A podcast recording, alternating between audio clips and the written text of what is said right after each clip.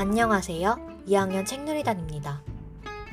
제가 가장 좋아하는 책인 루시모드 몽고메리 작가님의 빨간머리 앤을 여러분께 소개해드리겠습니다.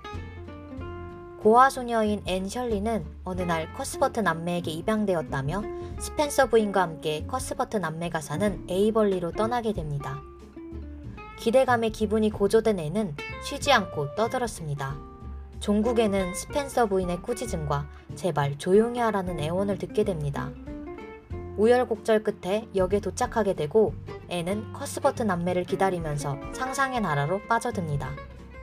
그렇게 무료함을 달래며 커스버트 남매를 기다렸지만 남매로 의심되는 사람은 나타나지 않았고 앤은 두려워졌습니다. 그렇게 또 시간이 흐르고 한 남자가 앤의 앞에 나타납니다.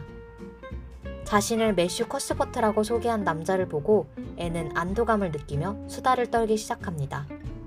그 수다는 커스버트 남매가 사는 초록지붕 집에 도착할 때까지 이어졌지만 매슈는 앤의 말을 끊지 않고 끝까지 들어줍니다. 그렇게 집에 도착했습니다. 집안에는 매슈의 동생인 마릴라 커스버트가 둘을 기다리고 있었습니다.